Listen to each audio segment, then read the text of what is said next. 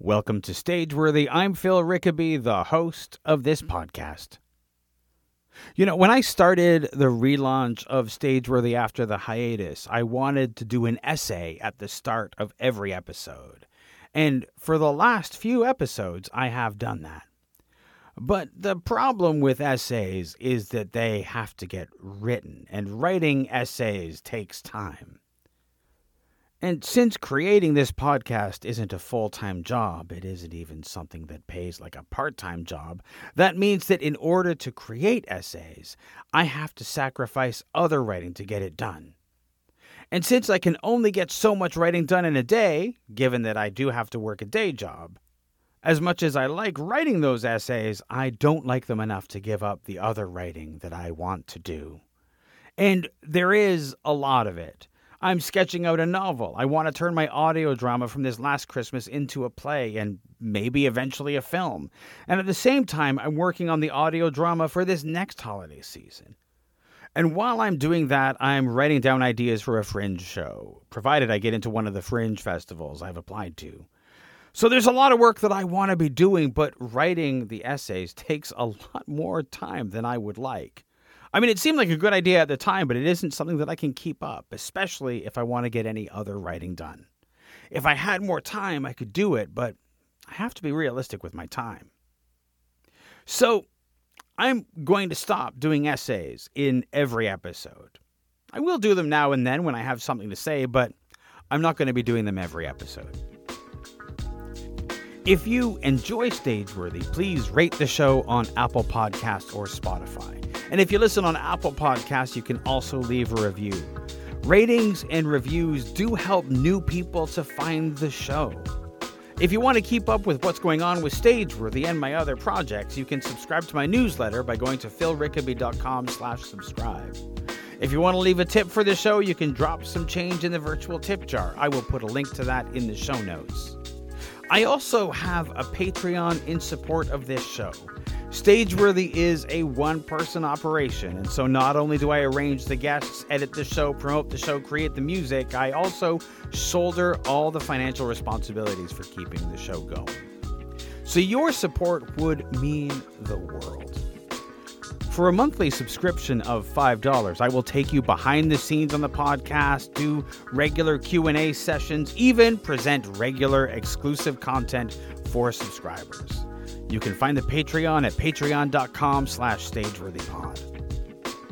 Remember, you can find Stageworthy on Twitter and Instagram at StageworthyPod, and you can find the website with the archive of all episodes at StageworthyPodcast.com. If you want to find me, you can find me on Twitter and Instagram at Phil Rickaby, and as I mentioned, my website is philrickaby.com. My guest this week is Mateo Lewis. Mateo is a young singer, songwriter, actor, and pianist based in Toronto.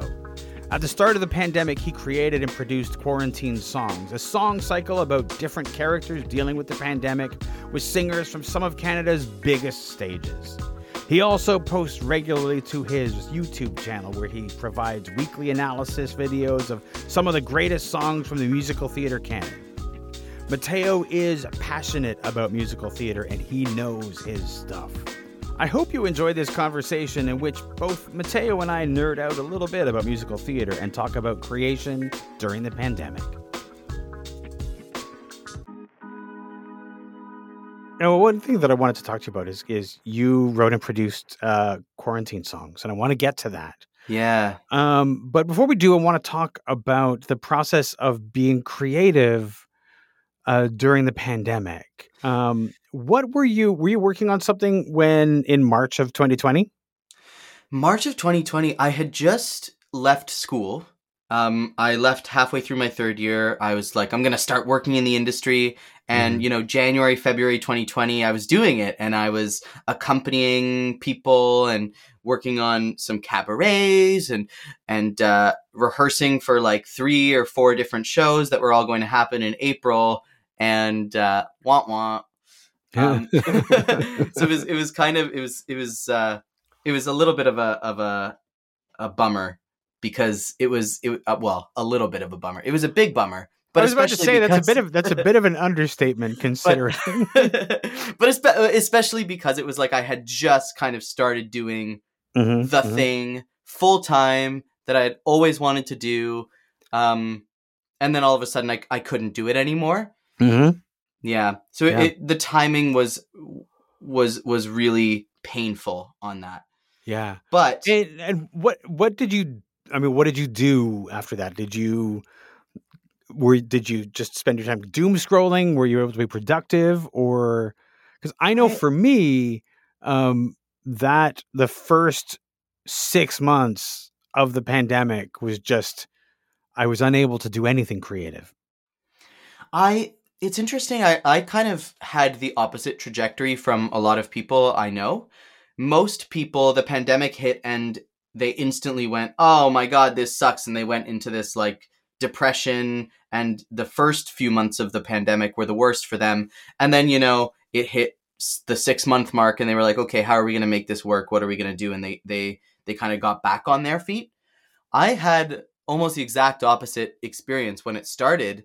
I was like, oh my god, we have to do whatever we can do to make art during this time and to keep people happy. And we're living through this like major historical event and we need to own the moment and and that was that was very much kind of how I was feeling and y- you can imagine my my friends were a little bit a little bit annoyed by all of my oh my god we should do this thing online and we should do that thing online and can you record this song for me and I'm working on this musical and and uh, just in my in my spare time because because that's that's the thing is is kind of what I do for fun. Um, when I don't know what to do with myself when I'm bored is I just like write songs and I sing and I I, I don't really know what else to do with myself in those moments. Hmm. um and and so the first few months of the pandemic I felt like a million bucks. I said listen I'm going to take advantage of the time that I've been given to just be alone at home I have I, I was very lucky that I got to m- move back in with my parents at that point so Mm. I didn't have to worry about making rent which was huge Mhm, mhm. and so and so I I was locked up with my parents which I mean was was uh, a struggle in itself but I I didn't have to worry about getting a job and working through the pandemic I just had time and space to do kind of whatever I wanted and go and go crazy creatively and get in shape and eat really well and take care of myself and and so I was really killing it and I I just I just kind of burnt out after a few months of doing that right when kind of everyone else was starting to find their rhythm and figure out how to create things in the pandemic um, in in the way that worked for them. Hmm. I at that point kind of started to feel the burnout, and and it was fall of 2020 that was really really low for me and really difficult. Huh. I mean, uh, there's I've I've talking to people. I know there's there's like the people who were like me who were like unable to do anything, and then there's other people who the pandemic hit and they said, "Well, we're just gonna have to make this work." And suddenly they Mhm. were doing shows on Zoom and they were creating stuff and they were they were starting to get things happening and it was really exciting for them. Mhm. Um, and you know, trying to figure out how to do digital production and and what does that mean? Well, other people were like, "Well, if it's digital, it's not theater," and you know all that sort of stuff. yeah, Um, but then I totally get that, like, especially if you were like motor and motor and motoring, um, that the fall would have been particularly hard yeah, yeah. because I get that, you know, we had the summer, summer was better. We were out in parks. yeah, we got to we do things outside. You know, we we, were did doing like things outdoor outside. We were concerts hanging and out in stuff. parks. Yeah. And then all of a sudden the fall hit and we spiked again. And Mhm. it was back indoors and couldn't do Yeah. things and had to avoid people. And to to go from spring, have a summer of doing things, and then a Mm-hmm. fall where you're like back inside, that's that's like a bit too much of the elastic band snapping. I totally That's what get it is. That's out. what it is. It was the it was the elastic band. It was the this is over. This is over. Uh, it's not over. Yeah, because I know I don't know about you, but when when in in the spring, in the spring of 2020, when we shut Mhm. down the first time, uh, I was we I think a lot of us were like, you know what, you know, a, a month, two months, three months, we got this, and then it's all gonna be back to normal. That's why that's why I was so optimistic about it too Yeah. because I had I had just started really making you know friends and connections in the industry and spending my time working full time doing the things i love to do playing piano singing performing acting doing all of that stuff and and i thought oh my god i get three months off uh to two weeks off to take care of myself and rest up and then uh and and uh you know spend some time online uh, on as part of the in, in part of the social media uh, world you know Mm. making and maintaining those those connections and and uh, those friendships that i had started making in january february and then things are going to be back and i'm going to be uh, like ready to go as soon as things open in you know june of 2020 and everything's back to normal and then of course that that didn't happen and i think i think i i really i had a i had an easier time in the beginning of the pandemic because i thought i saw a light at the end of the Mm. tunnel and then when that light didn't come that's when i really really uh when when it when it really became bad for me and so that's that's kind of what what led to uh to quarantine songs because Yeah. Um I I needed something to get me out of the gutter and working on that project was was kind of what kept me al- a- afloat Yeah. in uh, in that that fall Well, it, I mean the the issue with with um, that whole you know was really I think a lot of us were optimistic at the beginning. Yes, some people were like the theaters are closed. We're they we're doing digital forever because the Mhm. theaters are never going to reopen. And I was like, what kind of like death knell are you like? Why are you ringing that bell? The death of theater? Like there's never been Mhm. a pandemic before this closed down the theaters Mhm. but also um, I know I, I think a lot of us were were really positive at the beginning. Yes, things were rough, and yes, there things were tough. But you know, um, we we were certain we were going to get through it. We were looking at the numbers every day because we were waiting to see that the that dip, but also kind of doom scrolling through all of our social media feeds and all of that sort of thing. And then Yeah. yeah, then here we still are. Yeah. Yeah. I think I think that I think though that now with like the Omicron and everything, I think most people um and this isn't everybody, but I I believe that most people have figured out their ways of coping that work for them Mhm, because mhm. we've been through it so many times. yeah And so I'm not I'm not feeling from the from the community and from my friends in general, I'm not feeling as much of a death knell as I was feeling, you know, in in 2020. yeah I think we've all kind of figured out how to maintain a little bit more of that optimism because we need to, you know, in Yeah. order to to keep ourselves sane. Yeah. I think the, the the real difficulty is the fact that you know we've we sort of uh, flirted with opening theaters in the fall, and then yeah. suddenly uh, plans had to fall by the wayside and things like that. It's just sort of like Mhm. a tease, but we're also like I know I felt this like yes, Omicron was was very um, contagious and all that sort of thing, but also there was like this hope of like you know they say that it's if you're vaccinated it's not that bad and all that sort of thing and maybe that's uh something that we can look forward to. Maybe this is like the end. Also i was kind of hoping that um the you know on netflix tiger king sort of brought us into the pandemic. They had a sequel to tiger king and that would take us out but that kind of poetic symmetry doesn't really happen in real life so that's sad. Uh, if only, if only. If only but at what point did you start uh composing the songs for quarantine songs and and and when did you sort of figure out that this was going to be a project that you were going to produce You know, it's interesting. I I started it right on like March 14th of 2020. I I started it right away. I wrote the first like two or three ideas for songs. Um only I'm pretty sure only one of which ended up in the final project. Um but I started it right away cuz I just knew that I I knew that this was a really important moment and that people were feeling a lot of things and there were a lot of stories happening and everyone was sharing their experiences with the pandemic and there were a lot of there was a lot of doom and gloom and i felt that there was also a lot of joy there were a lot of people coming up with their you know sourdough starters and taking the time to um to eh, get in shape and work on themselves or return to a hobby that they hadn't found time for in 10 years. There was a lot of good that was coming from it as well not to not to negate the the awful things that were happening and and how uh how miserable we all were. Um but i i wanted to shine a light on the the positives that were coming from it because there was so much light already being shone on the negatives.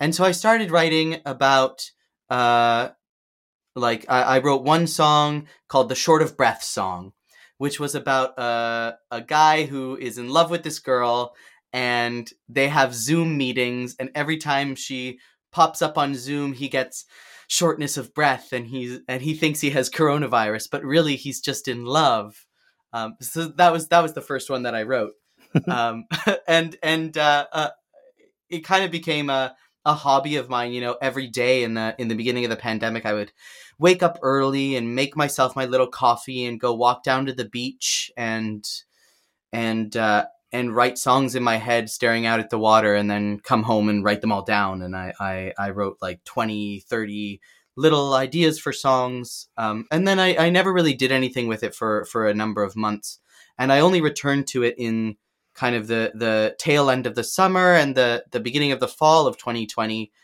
um, when I when I really needed a project to to keep me going and something that could be produced digitally without um, without sacrificing its integrity. I felt mm. a lot of a, a lot of I didn't want to do Zoom theater that was just trying to put in person theater online. I wanted to do something that that was made to be online and and took full advantage of the medium that it was being created for mm. um, because there's there's things that online you know digital born work is able to do that that uh, a little bit more like what film is able to do um, that the medium of in-person theater can't do and so instead of trying to force zoom theater to look like in-person theater i wanted to be able to create something that that could only be done online. And so I came up with this idea of doing these weekly songs. So every week I would release one song. And I started doing that, I think, on uh, like at, near the end of October. I released kind of the, the opening number uh, of, of the, the song series. And then every week throughout the fall up until mid December was, was the last song. Um, and I released them like every Wednesday night. I had a little premiere on YouTube for each song, and that that kind of it kept me going to know that every week I had a video to edit. Uh, so I had something to do that was worth doing, and also it I I know I feel like it kept a lot of people in the community going to to be able to look forward to a little piece of theater mm-hmm. with some familiar faces appearing on uh, on on the YouTubes, you know, once once a week.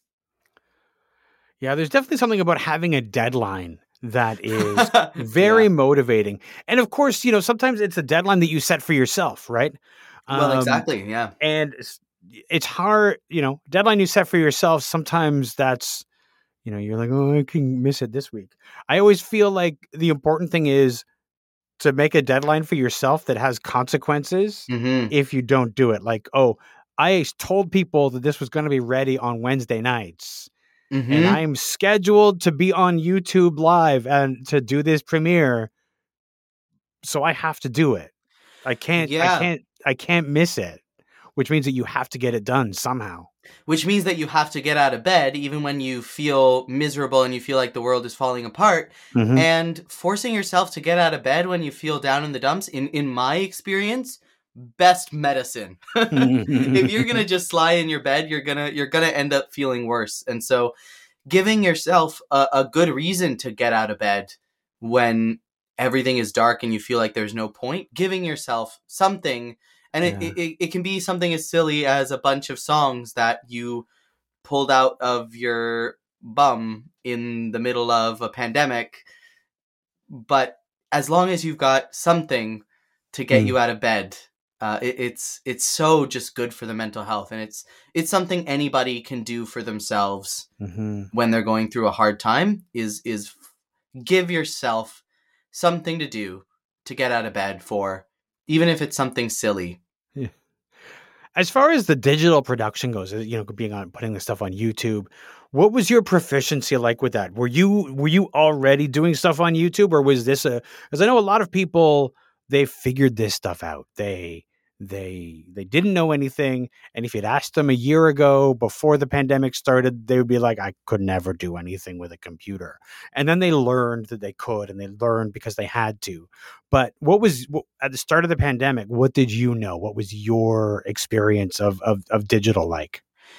I mean i had a i had a youtube channel uh i've had a youtube channel since i was in college and I would just like post every so often, you know, a video analyzing a different song from the musical theater canon, and that was my my shtick that I did on YouTube. But I would just like kind of put prop up my camera and just press record, and then record it all through in one long take, and then just hit upload. There wasn't a lot of editing and and uh, and uh, video editing and and digital production that went into that.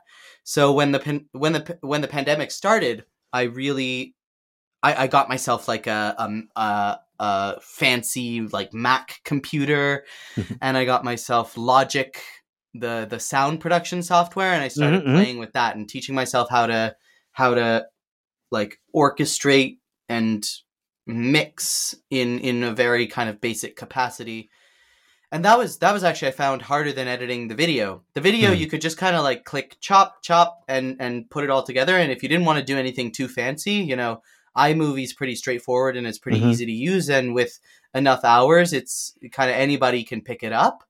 But Logic was uh, learning how to how to produce the sound so that the the the recordings of the audio of the music could sound the way I wanted them to. That was actually much more of a challenge for me to to learn.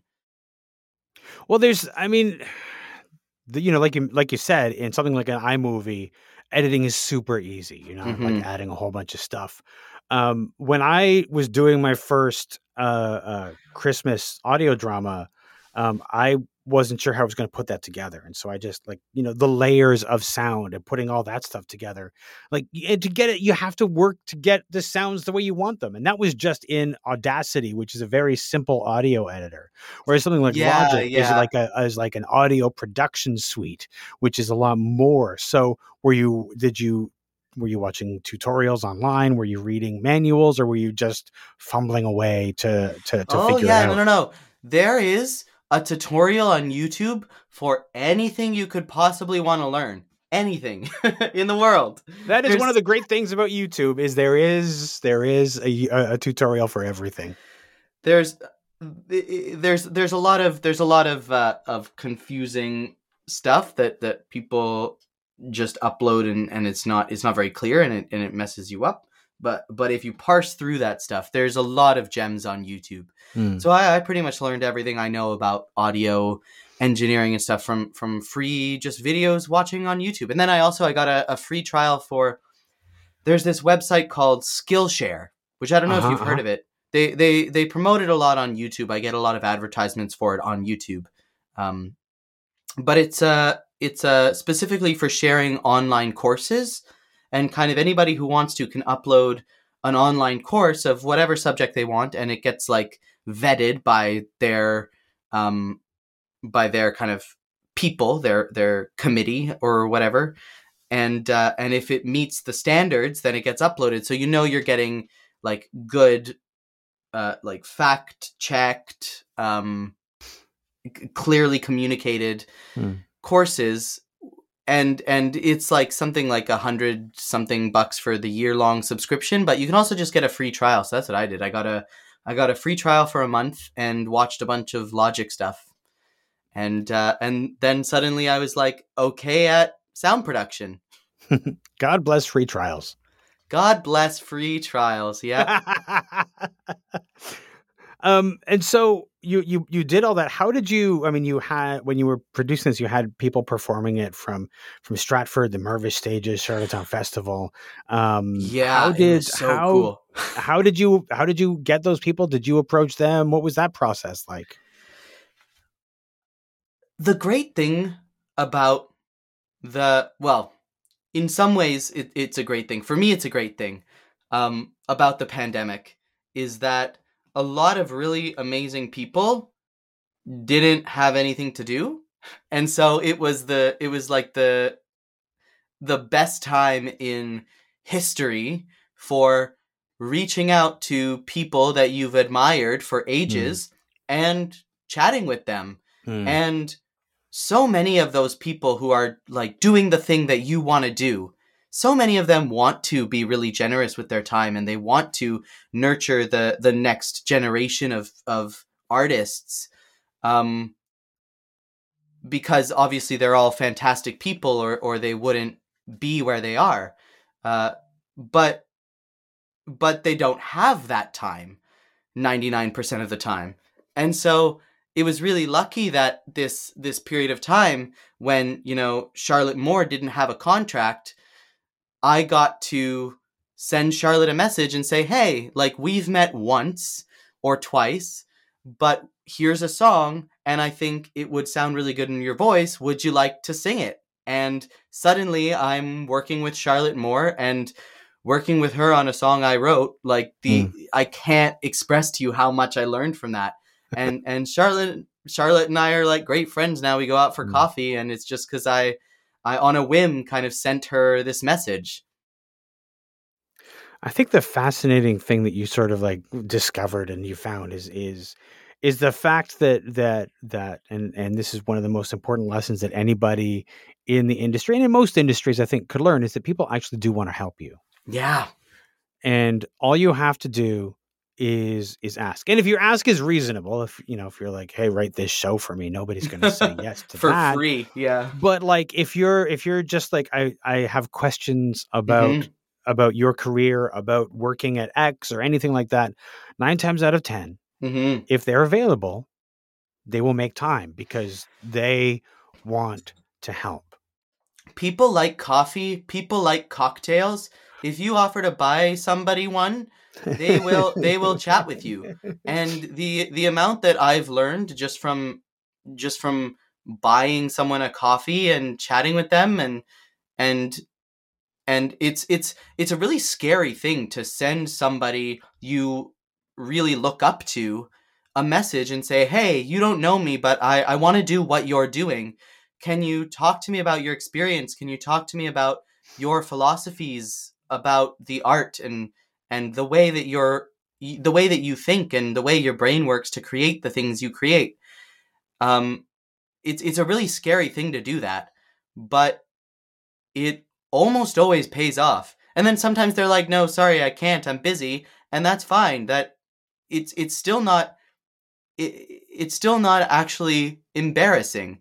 Nobody nobody judges you and you you think they're going to be like oh this this dumb kid doesn't know what he's talking about but but they they don't so if you're if you're listening and you're just like starting out or you want to start out in any industry like send somebody a message who wants to do who who who's doing what you want to do and and offer to buy them a coffee and just chat with them and you will learn so much You know, fascinating thing is it doesn't have to be you don't have to be just starting out. If there's somebody that you've always wanted to have a conversation with, like it doesn't matter if you're starting out or if you've been working for a while and you you just want to know what they know, ask. Because like like like we are saying, people do want to help. And if they don't have time, they don't have time because they're busy and some people are really busy. Um, I think a lot of times we the fear of of of what you're talking about is that fear that that like they are going to go this stupid piece of shit. What like, Who are they to approach me? But there's two things to keep in mind. First off, the majority of the people in this industry are not like that, and they're happy to talk and they're happy to share their knowledge. hmm And if they are like that, they didn't have anything to offer you in the first place. Mm-hmm. jerks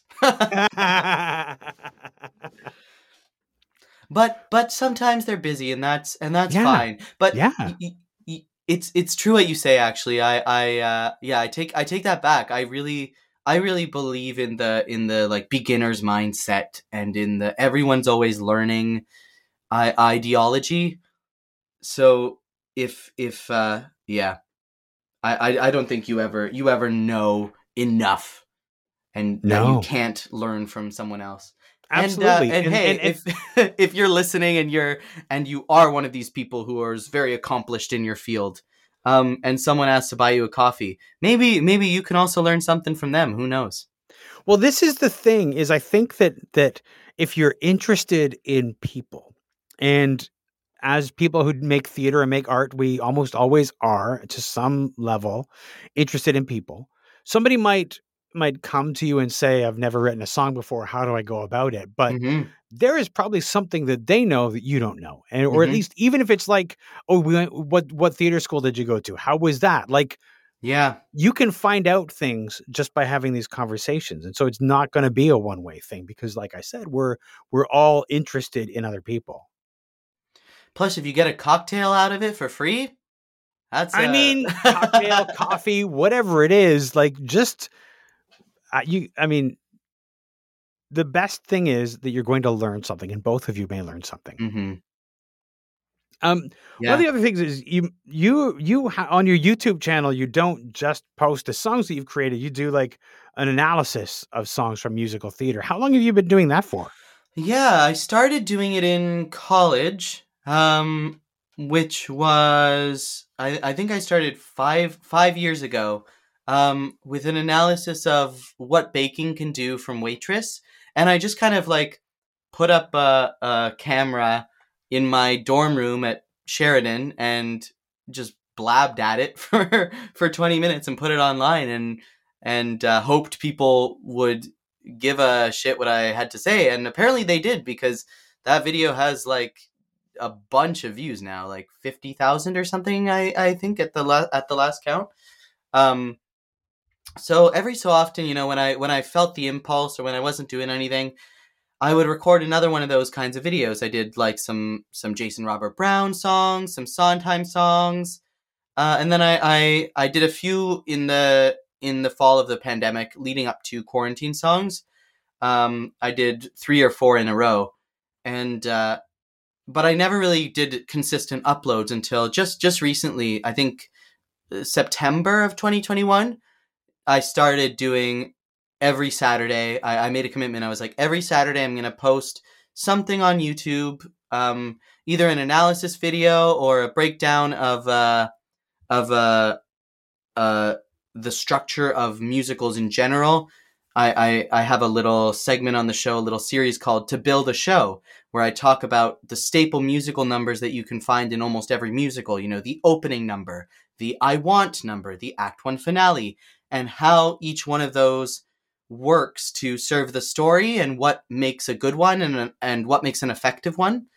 Um, and then and then just like little little random bits and bobs about like how to keep your voice healthy, Mm. how to get an agent, should you get an agent, things like that about about the the industry so that hopefully people who are like young young performers who are who are uh, you know really really interested in in learning about kind of the basics of the industry as well but don't really know where to start um have this this youtube channel where like i said you you can find tutorials about anything on youtube even uh how to get started in musical theater in canada apparently now Well, I Um, mean, the, the, what you're sort of describing about about this this thing, there's there's a bit of a cottage industry of like podcasts that like delve into Mm-hmm. a particular song and like deconstruct it, strong Mhm. song, Song Exploder, that sort of thing. But I don't know that I've heard something that does that in depth about uh, uh, musical theater songs and like deconstructs them in that way. Maybe there is because everything that's already been done already exists. but um, I haven't encountered that. Um, what when you're deconstructing a song, like like how uh, are you like? How does that look? What are you What are you talking about? What are you looking at in the song? So it'll generally start with I'll, I'll start playing through the song and I will pause when something interesting happens in the in the music and that can be a, a note that doesn't fit in the key signature and what feeling does that create why did the composer choose to put that note which isn't in the key signature instead of a, a note that you might expect to hear and you know w- what are the lyrics doing is there anything in the lyrics that you might not observe on a first listen, but like the details of the rhymes and the the metaphors and the motifs, like how does this song connect to another song? th- things like that. Um, the the little details that we we pick up on subliminally when we're listening to a song, but we don't really think about in in specific conscious detail.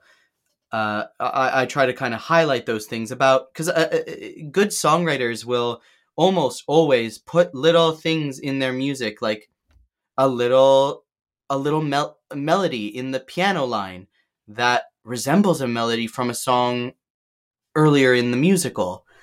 And what does that mean? That that character is hearing the melody from that song they've heard before at this moment. What does that tell us about this moment? Things, Mm. things like that. Um, Yeah. yeah. In like music theory jargon too, like, oh, they're going from a two minor to a five major, and then you would think they would go to the one, but they go to the six minor. Whoa. Things like that. And I, and I kind of explain um, that stuff. So it, it becomes kind of a music theory basics course as well as we Mm. go through it. Um, Nice. and and more than anything, just what are the what are the techniques that these composers are using to tell a story through music? Mm. What what are those little details that they're putting in to tell the story? That's that's my big my big soapbox Mm. that I'm all right. that. I stand on. Music Yeah. theater nerding out time. Okay. Alrighty. Let's let's do this because it's time. um I so musical theater and ca- cast albums were my gateway into Mhm. theater when I was a kid. Mhm. Those were the things like I heard these because back in the day, like musical theater, that was just like records. People had them all the time. Yep. My parents had a few, and then eventually I realized, oh, there's a story here, and so that was the Yeah. thing that, that drew me in.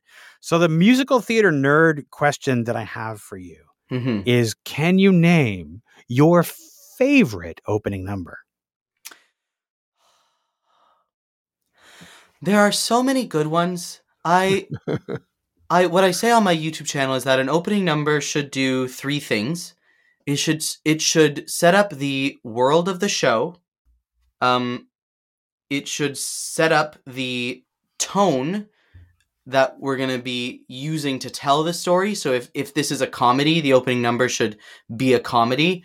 Um and if this is dramatic, then the opening number should be dramatic. It should give us a flavor of what to expect. Um, and then it should set up some something else. Go watch the video. I forget what the, I forget what the third one is. Um, but I I think that uh, one opening number that does all of that really really well is uh, well a, a classic example is comedy tonight from a funny thing happened on the way to the forum Mm-hmm, mm-hmm. and there's a there's a fun little story about that because Stephen Sondheim, who uh, who recently passed away, obviously the giant of musical theater, he wrote the music and the lyrics for that show. And when they initially wrote the show, there was a song that opened the show called "Love Is in the Air," and it was this cutesy little uh, soft shoe number that went "Love is in the air," do do do do do. And then it went into this uproarious, ridiculous comedy. And audiences hated the show. Mm. Critics panned the show, gave it terrible reviews, said it's not funny. And the people who wrote the show, uh, Sondheim included, were like, "What the heck? What's going on? What's what's wrong?"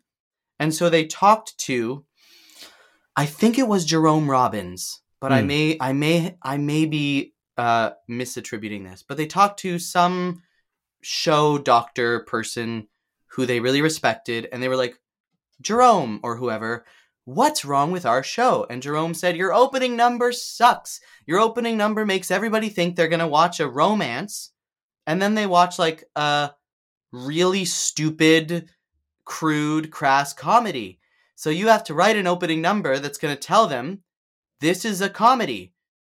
And so Sondheim was a little bit a little bit miffed at that. He said, "Oh, you don't like my opening number? Fine, I'll go I'll go write you an opening number that tells you it's a comedy." And so he wrote a song called Comedy Tonight. and the show was a hit. Because if if you if you set up in the opening number Mm. um, there's a there's a quote in Jack Viertel's book, uh, "The Secret Life of the American Musical," which is a great book on the way that musical theater is structured.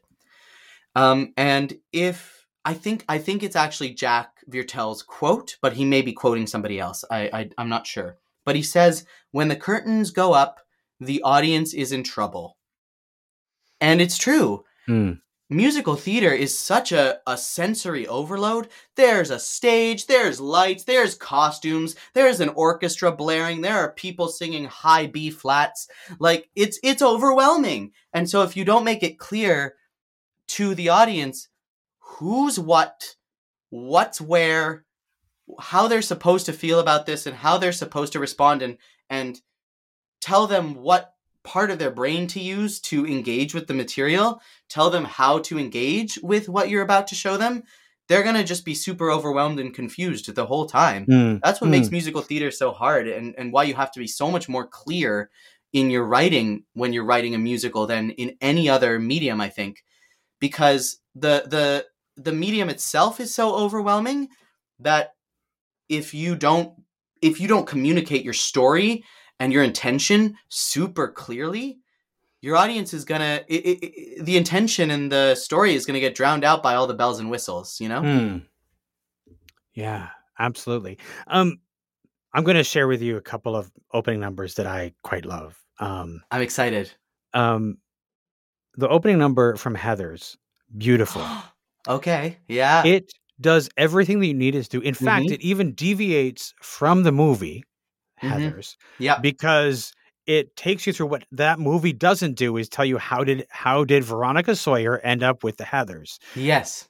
The movie just just automatically ends up with like she's here and she's like the Mhm. one their their whipping post or whatever. hmm And that's that that song, that opening number sets up the high school. It sets up who Veronica is. It sets up who the Heather is, and then pushes Heather and the Heathers, the Heathers and Veronica together, and that sort of launches the story into where it's going. And it also kind of doubles as an I Want song for Veronica because it's Mm. nine and a half freaking minutes long. But also, you get to watch the protagonist belt their face off singing about their hopes and dreams Mm-hmm. and and the way that they see the world and the way that they contrast the world that they're in and it sets up all of that all of the conflict everything which is Mm. usually usually takes a few numbers for people to set that up you know in in wicked for example we have no one mourns the wicked which sets up this really kind of judgmental scary world of munchkins and then we have the wizard and i which introduces us to this wide-eyed optimistic green girl who we instantly fall in love with. In Heathers, they do they accomplish both of those goals, setting up the world and setting up the protagonist. They accomplish both of those goals Hmm. in one song. Mm. Yeah, absolutely. Um, another musical that I think does something similar is my favorite year. Um, the Oh, song yeah. 20 million people 20 million does something people. very similar and introduces not j- it like totally sets up the world of the TV show that that that the character is in it sets it tells you exactly who he is what Mhm. he wants and who he is and who he's not it tells you everything you need to know about that world before it's disrupted when uh the the big movie star comes in later on Right, and what you say, like before before the world is disrupted, right? Like before the inciting incident, uh, quote unquote. Um, that's that's important because Mhm. then we get the I want number of uh, of larger than life, which Mhm. comes after the inciting incident when when he knows that Alan Swann is going to be coming to the station. mm-hmm. Um, and it's it's the same in uh, in Wicked. The inciting incident is that Elphaba gets told that she's going to meet the wizard, and so she sings this song about when I meet the wizard. So it's after the inciting incident, and so in that sense, I think maybe um, there's an argument there's an argument to be made that uh, "Fight for Me" in Heathers is really the the I want number that happens after Mm. the inciting incident. Mm-hmm, mm-hmm. Yeah. yeah But if we want to talk about I want numbers, I mean, there's there's also uh, a trope where there's sometimes two I want numbers, one that happens before the inciting incident, which is a general want, Mm. and one that happens after the inciting incident, which is a specific want. So in Mm. West Side Story, we have something's coming, general want, don't know what it is. Then we have inciting incident, Tony meets Maria. Then we have the song Maria, Mhm. now there's a very specific want. Same with Hmm. Dear Evan Hansen. We have Waving Through a Window. I want to be seen. I want to be connected. General want. Then the inciting incident. We find the suicide note, quote unquote suicide note. And then we have the second I want number, which is for forever, which is I want to be a part of this family. Hmm. Hmm. Yeah. It's, there's. I think that sometimes people who don't see a lot of musicals get stuck in the idea that it's too formulaic. But the formulas, quote unquote, formulas exist for a reason because they help to take you on a journey. They, in, you know, as, as you were describing the that moment before the inciting incident, that's like right out of the the hero's journey. Oh yeah. oh Um, yeah. It's been around for millennia. Absolutely. but I think sometimes people get people think of bad musicals that that stick so Yep. closely to the formula that you can telegraph where they're going a mile away. This is an I want number. Yeah. I want this thing. I want this thing. Yeah. Yawn, yeah, snooze. Yeah. But Yeah. I, I, I always preach, you know, that uh, to to those people.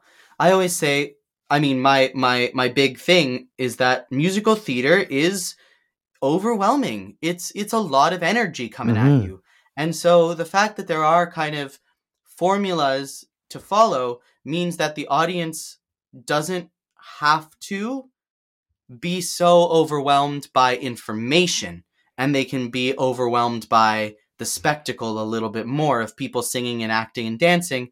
And then if you're in just a play where the only thing on stage is the characters talking, um, is a little bit less overwhelming to the senses, so you can afford to break story structures a little bit more. But when you have so much coming in, and I mean, the other thing too is the audience pays 200 300 $3000 for a ticket to see it once right? Mhm. So they can't miss anything, and Yeah. that's why the that's why the the quote unquote formulas are important because we we want the audience to already kind of know what they're in for, and then surprise them along the way. Because that's the other thing is if you set up the formula and then you break the formula, that's the real that's the real fun stuff. Because the audience thinks they know what's coming next because you've been following the formula so far, and then you surprise them.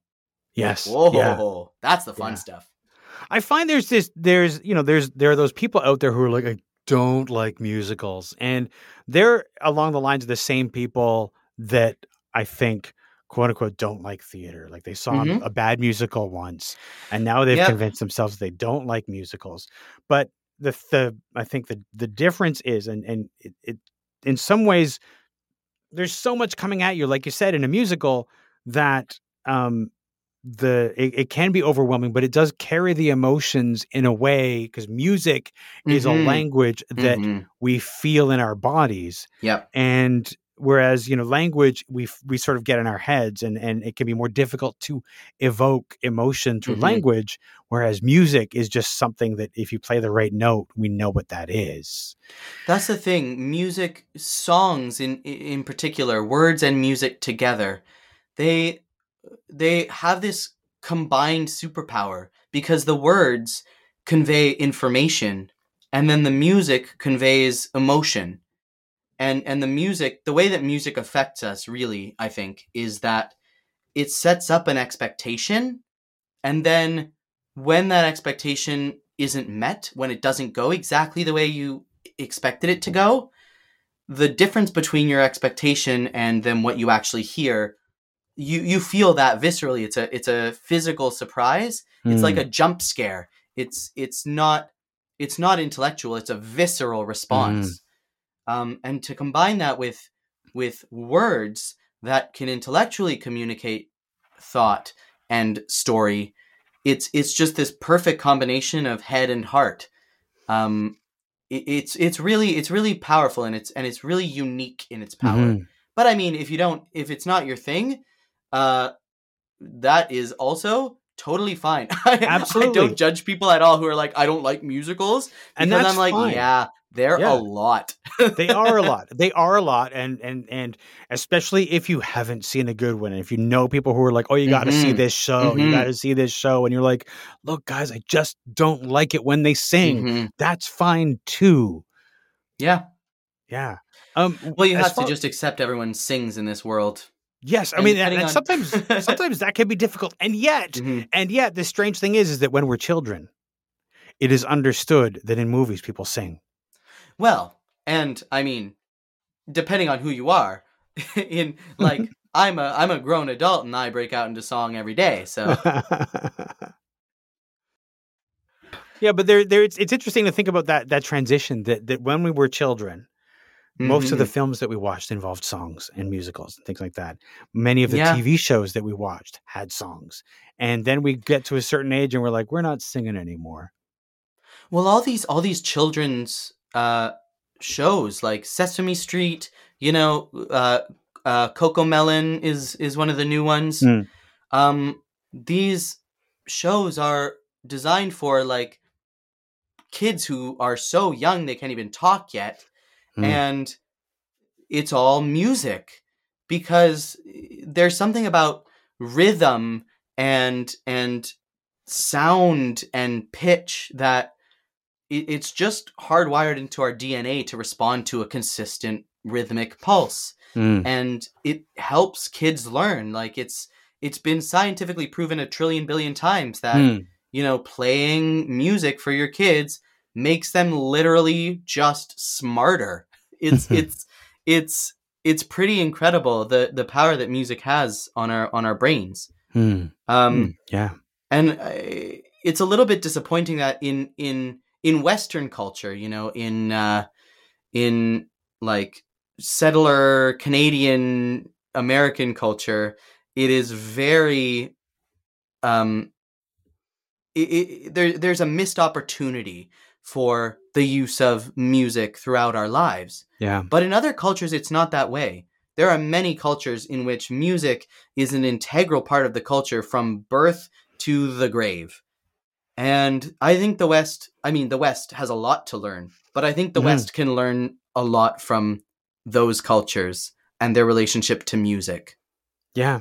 But even more, I think there's something that we do in North America, which is to discount theater and the arts.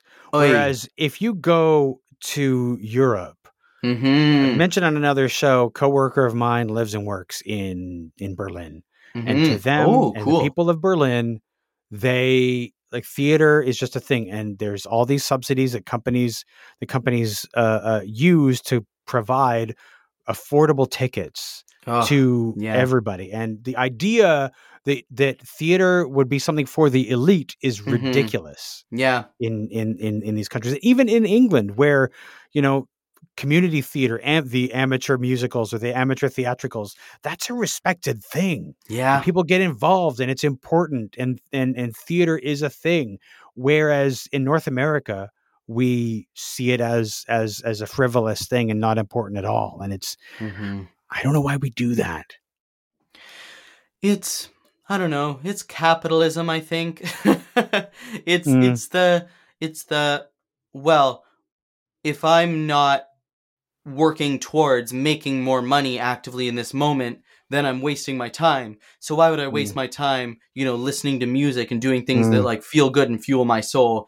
when i could use the same money to buy a whatever app or a whatever device Mm. that's gonna make me make more money and blah blah blah and it's it's Yeah. sad there's a it's it's it's there's a lack of connection to to the soul and to spirituality in general in in like colonial western culture sure and absolutely. um and it's it's uh it's one of many reasons that that i i think that the the the changes that are happening and the the kind of the the attempt to dismantle some of the systemic supremacy of the colonial western models of the world. Um are those those things are happening and it's and is why I'm excited for those changes is is partially because of the the way that the west treats emotion in general as as as uh, uh somebody who's of, of of latin descent who's who's who's your you i know that your mother is from chile mm-hmm. um that's music is i think more of a part of the community and of, of expression in in that culture um how Oh, what yeah. has that meant to you as a creator it's it's really i don't know i think i think that music was always played in my house, and my parents always valued music a lot. And they put me in music lessons when I was very, very young, which is the only reason that I can do any of the things I can do today. Because it's the kind of thing that like like I, I've just it it's it's it's my mother tongue. You know, I, I speak the language of music better than I speak the language of English or the you know, I, I I just understand it so innately. And that's because I, I was always surrounded by it and it was always valued. And and my parents are neither one of them is even remotely a musician. They're they're both like math science professors. My dad works at Ontario Tech University. My mom works at the Center for Addiction and Mental Health. She runs the MRI machines and takes pictures of people's brains. Like they they met getting their degrees in physics at McGill. Like this is not a, a these are not musical people, quote unquote, but they've still found a value for music in their lives. And they shared that with me and I kind of took it to the next level and made it my my career path. Hmm. But you don't have to make it your career path in order to appreciate it. You don't have to be a musician in order to get so much out of experiencing live music, experiencing recorded music, experiencing live theater, getting yourself a guitar and learning how to play three basic chords. Like that uh, basic basic access to music is is so therapeutic and it is so scientifically proven to be good for you for Hmm. for the soul and for the spirit and for your for your mental health which affects your physical health it's it's just it's so important Mhm. and um and i don't think i think we need to get rid of the attitude that y- you have to monetize something or be a professional at something in order to make it worthwhile Mhm.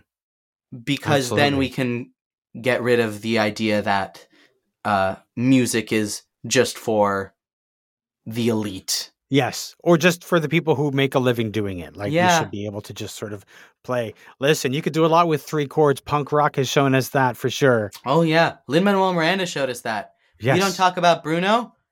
Three chords in that song. Stay tuned for my analysis of We Don't Talk About Bruno on my YouTube channel. um, as somebody who's been writing songs for for a while, yeah. do you feel like you are working up to a musical? Is that something you have in you? Oh yeah. Oh my god. Definitely. I I'm gonna I'm gonna write musicals. I I I write musicals by accident sometimes. I just like it's just I just think in terms of it because I've been surrounded by it so much. It's the language I speak. Mm. Um, I I put on a uh, a musical in the Fringe a few years ago called Boys Yes. Don't Cry. Yeah, and um, I've I've written. I mean, when I was I was when, when Rob Ford was the mayor of Toronto, I must have been thirteen or fourteen, and I got some of my friends from my high school together, and we recorded a a, a concept album for a musical I wrote called Rob Ford the Musical, and um, so it's always been something that I've aspired to and something I've I've tried to do and Hmm. and I've learned a lot about about what it takes to do it because like I said because musical theater is so sensory and you have to be so clear and so specific with your writing of it you can't just roll out of bed and write what you feel and have it be a, a good musical Hmm. Whereas some songwriters are just born with this like innate feeling for, oh, uh, maybe I could do this. This would be cool, or maybe I could do that. And there's a little bit less of a of a structure and a technique to it. But with musical theater, it's it's much much harder to do well and to connect to an audience if you don't know the the techniques and the skills and everything. Hmm. And I've Mhm. been spending a lot of my time because I'm a nerd researching all that stuff and sharing what I learn on my YouTube channel. So so I, I feel I feel prepared for the moment when the perfect story comes across my table and I say, That's it, I'm gonna I'm gonna take a month off work and write this musical. Hmm. nice. That's gonna happen. It's gonna happen soon. I have no doubt. I have no doubt. Matteo, thank you so much for for talking with me today. This has been this has been a lot of fun. Thank you, Phil. It was so nice nerding out with you.